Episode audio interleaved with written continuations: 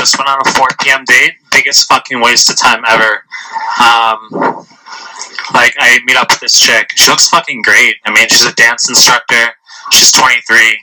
Uh, her English is fucking terrible, but she like is insi- she like insisted on like practicing her English.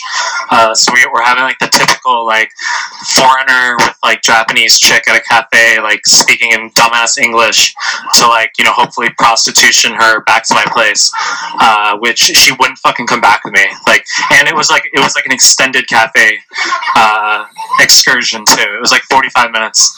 Like normally it's like 20, 30 minutes for me. Interaction like from the time I meet her till saying goodbye is like 45 minutes in general. Like if she doesn't come back, but this was like uh, longer than it needed to be. Just put it that way.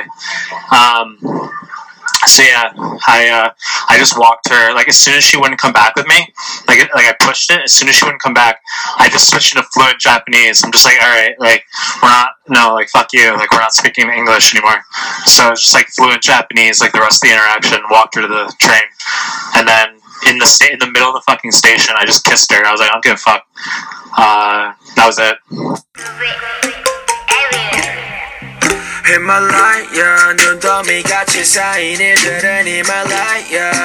난 얼마나 더 많이 더위를 해요 사람들은 잊지 않을까 내 이름 세 글자를 덕분에 우린 하루 두 번의 아침 해를 버는 다 집어쳐 오늘 밤 we party. 난 다 밀어서 오랜만에 we mobbing